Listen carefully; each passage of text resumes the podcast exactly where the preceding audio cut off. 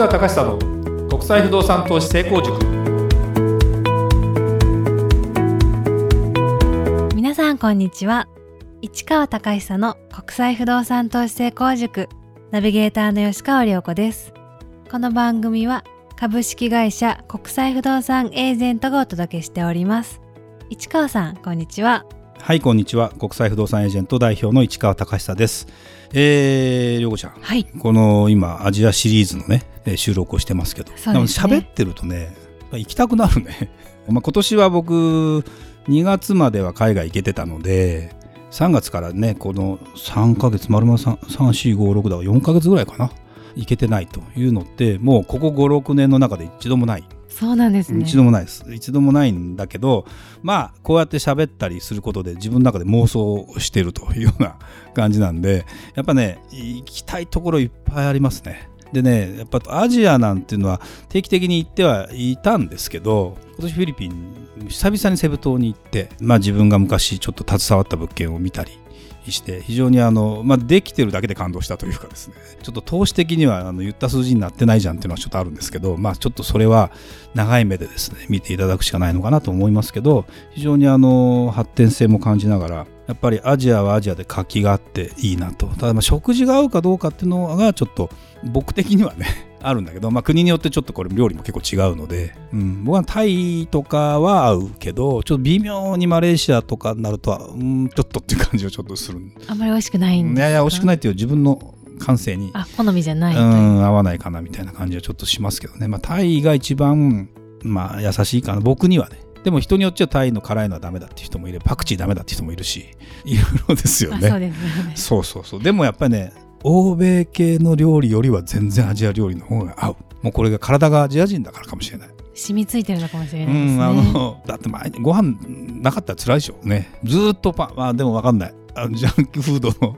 きなそうですね私はパンでも大丈夫ちゃん的にはいいのかもしれないけど僕的に言うと豚肉とソース ソーセージとね豚肉とね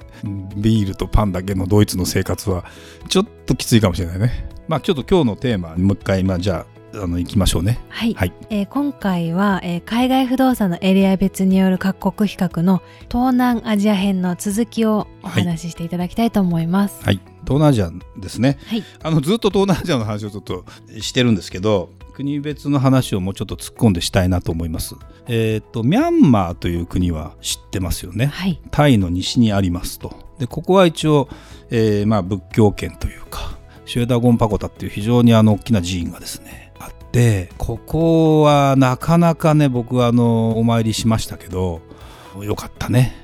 まあ、タイとラオスも非常に仏教に関してはものすごくやっぱり寺院巡りのツアーとかがあって特に白人さんとかがまあこういう文化っていうのはここら辺に来ないとないのでもうツアーがものすごく充実してるというかいろんな人が訪れて寺院に行くと半ズボンダメね。だから長いのを履くかなんかこうスカートみたいなも巻くかみたいな感じなんですよ。あとは靴を脱ぐ。だから裸足でこう中を歩くというような状態になるんですね。でも非常にあのなんだろうな世界観が変わるかなぐらいの感じでミャンマーのあのヤンゴンですね、まあ、首都じゃないんだけど実は。だけど、まあ、一番、えー、中心地であると。でまあちょっと僕自身そんなにあのミャンマー何回も行ったわけじゃないんで、えー、行った時の印象で言うとですねミャンマーって軍事政権が引かれてたのが解放されましたと。で、えーまあ、ビルマと呼ばれてた国なんだけど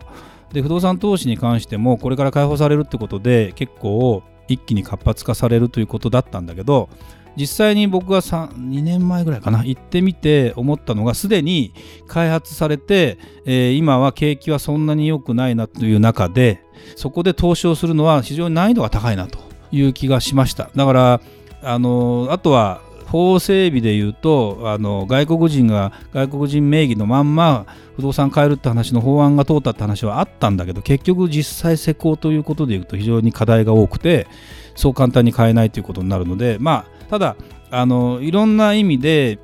ミャンマー人ってね日本人に似てるのね。そうなんですね。あの顔を見てねこの人日本人かと。で日本語ペラペラ喋れる人がいたんですたまたま。日本人以外の何もでもないなと思ったらやっぱミャンマーの人なんですよ、うん、あのベトナム系にも日本人にいた人がいるんだけどだから例えばベトナムとかに行くとあ何々さんに似てるな僕の知ってる日本人の何々さんに似てるなっていうベトナム人の人が結構いたりするんだけどミャンマー人はね色黒のほらなんとなくあの東南アジア系に似たような雰囲気の日本人って人もいるじゃないですか。そうね。いう人が、まあ、ベトナム人だったり似たりするんだけどミャンマー人って普通の日本人に似たりする似てるんですよ。モンゴル系ももちろんほらお相撲さんとか見てると日本人に似てるんだけどちょっとその系統というよりも一番普通の日本人かもしれないぐらいのでねここってちょうどねあのチベットっていうミャンマーの北の方にちょうど中国との国境のあたりのチベットエリアっていうのがあってここに昔の今でいう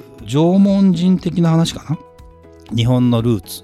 日本人のルーツ。まあ縄文人と弥生人っていうのが日本人の起源なんだけどそのルーツと同じ DNA を持ってる人たちがそのチベットあたりにいるという説があるんですよ。面白いですね、うん、だからね多分日本人にすごく似た人がいるんじゃないかな。だ世界的に言うと日本人は非常に特殊なあの東南アジアの人たちとも中国とも違うんですね。それを思うとすごく、まあ、勉強になるなというかそんな感じしますね。ただ不動産投資に関しては本当にね思惑で値段も上がったりもしててですごくいい場所が湖がある場所の周辺なんです。でこれでも欧米人が好むんです。湖のあるところの脇に別荘を建ててっていう高級住宅みたいなのを建てるのって大体水辺の近くにまあ日本人だと蚊が多いとかいろいろさ あの木がまもしゃもしゃして嫌だっていう感じなので欧米の人からするとものすごくこれが受けるわけですよ。ですごくいい高いところがある。だけどそこは欧米人がもう占拠してるからなかなか新しいものも立たない。で新しいものを立ってるとところで言うと、まあ、ものすごく緑が多いんだけどそうですね。外国人規制もあったりしてなかなか思惑通りの投資には行ってない。で売れてるケースもあれば売れてないケースもあったりあとスケルトンといってですね建物が出来上がった時点で内装が全然やってない。で実際それのまんま引き渡されて実際例えば賃貸のお客さんがついてから内装をかけるとかっていうようなこととかもあったりするので出来上がっているのに空き家だと部屋もできてなかったりするのでものすごくスラム感があったりするようなところもあるのでいい場所とはいえなかなかそうもいかなかったりするのでミャンマーに投資するのは難しいなと思ったのとあとねヤンゴンってね雨がものすごく多くてあの雨量が1年の雨量がですね日本のどのくらいかな？2倍か3倍かぐらいあるのかな？で僕がたまたま行った時も雨が結構降ってて、え、何が言いたいかというとですね鉄筋コンクリートの建物があるじゃないですか。カビが目立つ。だから築5年ぐらいでもあーって汚いなこれみたいな感じでまあそのカビ対策っていうのはね日本も僕がこの不動産業界入った時はまだまだカビのクレームも結構多かったんだけど、まあ、かなり進化して今湿気はものすごく多いけどカビが簡単に、えー、出にくくなった。だけど場所によっては出たりするからねカビって。そうですよね、うん、でそれがもう結構ねいろんなところにあってこれやっぱり中古になると微妙だよねと思って。そうですね。そうそうそう。それがなんでかなと思ったらやっぱ雨の量がね東南アジアの中でも多いうん、だからそういうのを考えるとミャンマーの投資って本当に難しいかなと。あの不動産投資を単純に外国人としてやろうと思っていろんなハードルが高いかなというふうに思いますと。で隣のタイランドねタイね。タイはバンコクが供給過剰で値段も上がりすぎてて一般的にはよ。バンコク一極集中800万人の人口がいるので都市的に言うと非常に住みやすいし地下鉄というか BTS っていうそういう鉄道路線も増えてきてるのでマンションがどんどんどんどん建ってくるわけですよ。だからもっと長い目で見れば発展していくんだろうけどもう東京並みの価格のエリアもあったりねするのでちょっと値段が思惑以上に上がりすぎちゃって日本のデベロッパーも結構進出してるんだけど実は売れてない。でこれはあの供給過剰でもあったりまあ、供給過剰かな、一番の問題は。で、経済がそこまでタイの成長率っていうのは、他の東南アジアと比べると、もう先に成長したこともあって、そんなに伸びてなかったりもするので、そこまでの牽引力牽引力もないなという状態だったりもするということなんで、一定生活する分にはものすごくいいし、暮らしやすいんだけども、タイの不動産投資するのも結構難しくなってる。だけど好きな人が物件を狙いを定めれば全然満足できる物件はあります。これは紹介もできます。まあバンコクに限っての話ですよ。でこれがまああのパタヤはパタヤでその熱海みたいな感じなんだけど いわゆる海リゾートなんだけど、まあ、海で泳ぐというよりもうん、ちょっとしたあのバカンスを頼む楽しむみたいな感じでただエリアによってロシア人系が多かったりいろんな人たちが多かったりする。エリアがこうなんていうの？分かれてんだよね。だけど今中国人の人が結構多くなったりしてっていうような状態だったりするんだけどまあ他の地方都市になるとそこまでの都市じゃなかったりする中で不動産投資やるっていうのはやっぱり難しいなと思うのでやっぱりタイをやるならバンコクかなっていうのが僕の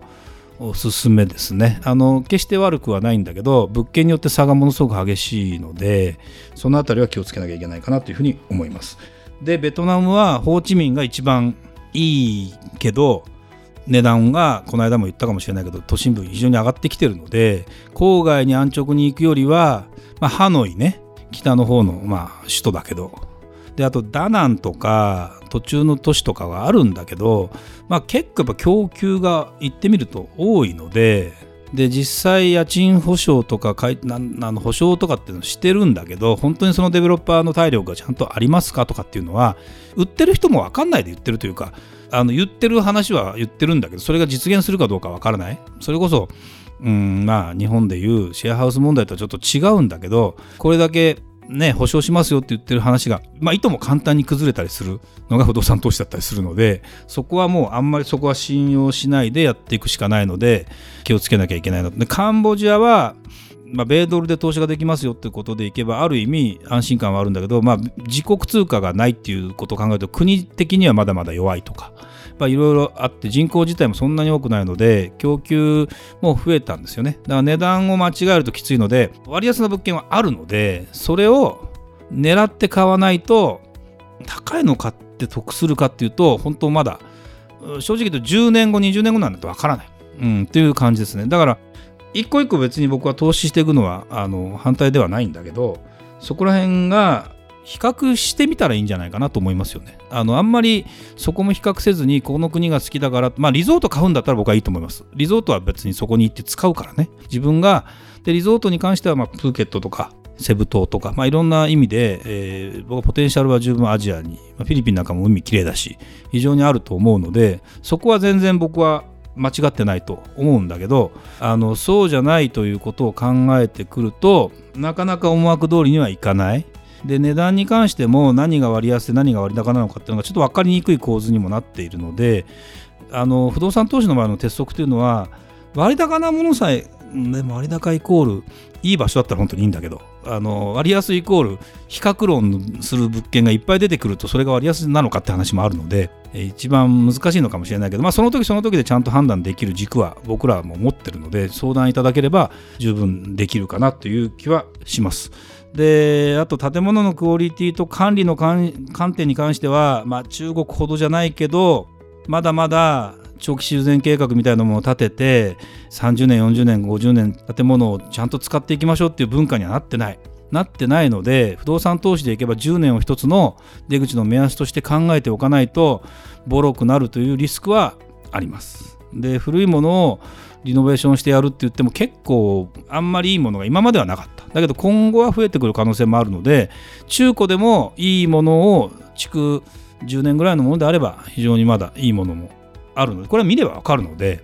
やっぱ物件を多く見た方がいいですよね。だからまあでも大体アジア買ってる人ってそこの国とかそこの都市に何らかの縁がある人なので言われなくても見てるけどね見てないでブームで乗っかってツアーで行ってただ買っちゃおうっていう人は過去いたけど今そういうものももうブームは去ったというかいうふうに僕は思っているのでそこはですね勢いって1000万だから買っちゃいましょうっていうのはまだまだあると思うけどあんまりお勧めしませんけどねそこに関してはね。だけどまあそれはあのご相談いただければ僕らはいくらでもセカンドオピニオンとか含めてねなんでこんな話してるかというとうちの会社にまあ鈴木さんみたいな人とかにあのやっぱ相談事が多いんですね。困っちゃった。賃貸つかない。何がどうだこうだっていうのは。でそれは日本ほどクオリティ高くないしねいろんな意味でサービスがね。でもそれはもうそうなっても困らない市場があるかどうかで判断するしかないので、まあ、そんな風に考えていただければ東南アジアはいいかなというふうに思います。次回はもう違うアジア系の話をちょっとしたいなとい。うふうに思います、はい、はい、ありがとうございました。それではまた次回お会いしましょう。ありがとうございました。ありがとうございました